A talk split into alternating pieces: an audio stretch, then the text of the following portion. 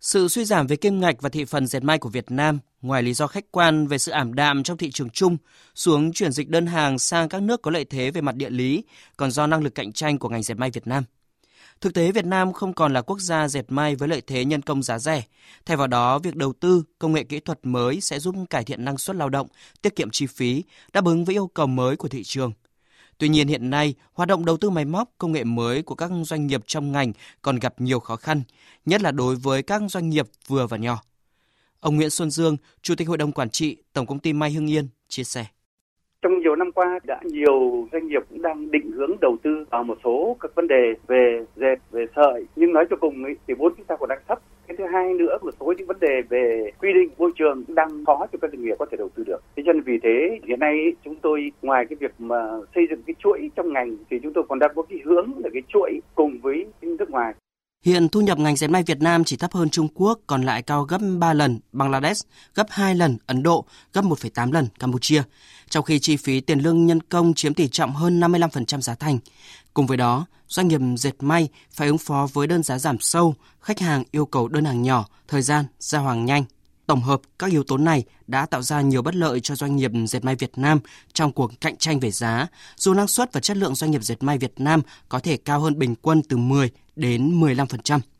Theo dự báo năm 2024, ngành dệt may Việt Nam tiếp tục đối diện nhiều khó khăn khi các yếu tố về địa chính trị sẽ tác động tới bức tranh xuất khẩu của các doanh nghiệp trong ngành.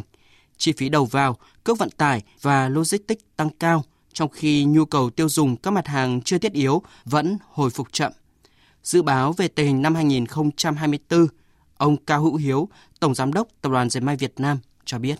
Thực tế là hiện nay với đơn hàng may thì đương nhiên vẫn bị cạnh tranh câu chuyện về giá. Nhưng số lượng đơn hàng và các nhà đặt hàng thì nhiều lên. Không chỉ là câu chuyện của Mỹ. Vì ờ, Mỹ là thị trường tiêu thụ dệt may lớn nhất của thế giới. Khi thị trường Mỹ đã ấm lên thì đương nhiên nó sẽ kích cầu toàn bộ các hệ thống đi theo. Việc thứ hai thì với thị trường sợi thì phải nói là câu chuyện ở đây thì ngành sợi thì đang chịu đựng 18 tháng khó khăn rồi. Chúng tôi vẫn thấy là qua cái công tác bán hàng báo cáo các đơn vị thì thị trường sợi vẫn tương đối ảm đạm. Đặc biệt ngành sợi thì các doanh nghiệp cũng phải chịu trận ít nhất là hết quý 1 và thậm chí có thể là hết quý 2 quý 3, quý 4 là những cái quý mà theo đánh giá cũng là rất nhiều yếu tố phân tích thì sẽ có cái dấu hiệu tích cực lên. Thế còn ngành may thì ngay từ những cuối tháng 12 của năm 23 và tháng 1 này thì đã có những dấu hiệu tốt lên qua cái tín hiệu từ các đơn hàng. Việt Nam đã tham gia nhiều hiệp định thương mại tự do FTA song phương và đa phương, kết nối hầu hết các nền kinh tế lớn trên thế giới, trong đó có các FTA thế hệ mới như Hiệp định Đối tác Toàn diện và Tiến bộ Xuyên Thái Bình Dương CPTPP, Hiệp định Thương mại Tự do Việt Nam Liên minh châu EVFTA là những điều kiện thuận lợi để mở rộng cánh cửa thị trường cho các doanh nghiệp, trong đó có doanh nghiệp dệt may.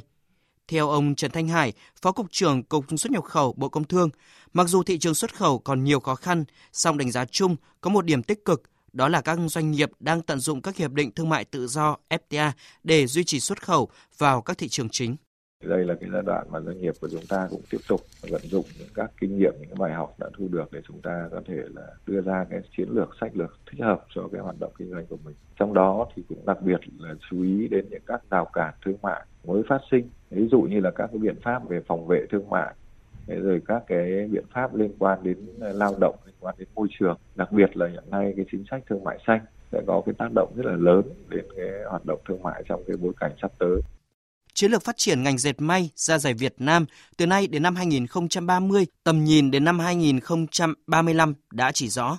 Ngành dệt may được xác định là một trong các ngành xuất khẩu chủ lực của đất nước, có sản phẩm chất lượng, cạnh tranh trên thị trường thế giới, đáp ứng nhu cầu thị trường trong nước, giữ vững vị trí trong nhóm các quốc gia sản xuất và xuất khẩu sản phẩm dệt may hàng đầu thế giới. Ông Vũ Đức Giang, Chủ tịch Hiệp hội Dệt may Việt Nam cho rằng chiến lược quy hoạch các địa phương mà có thể là quy hoạch các cái trọng điểm của cái địa phương để phát triển các cái khu công nghiệp mà đầu tư vào cái hạ tầng khu công nghiệp về cái nước thải, đạt được các tiêu chuẩn môi trường, về luật môi trường cũng như là các cái điều khoản đánh giá của khách hàng, thì chúng ta chưa có nhiều cái khu công nghiệp chuyên cho dệt may.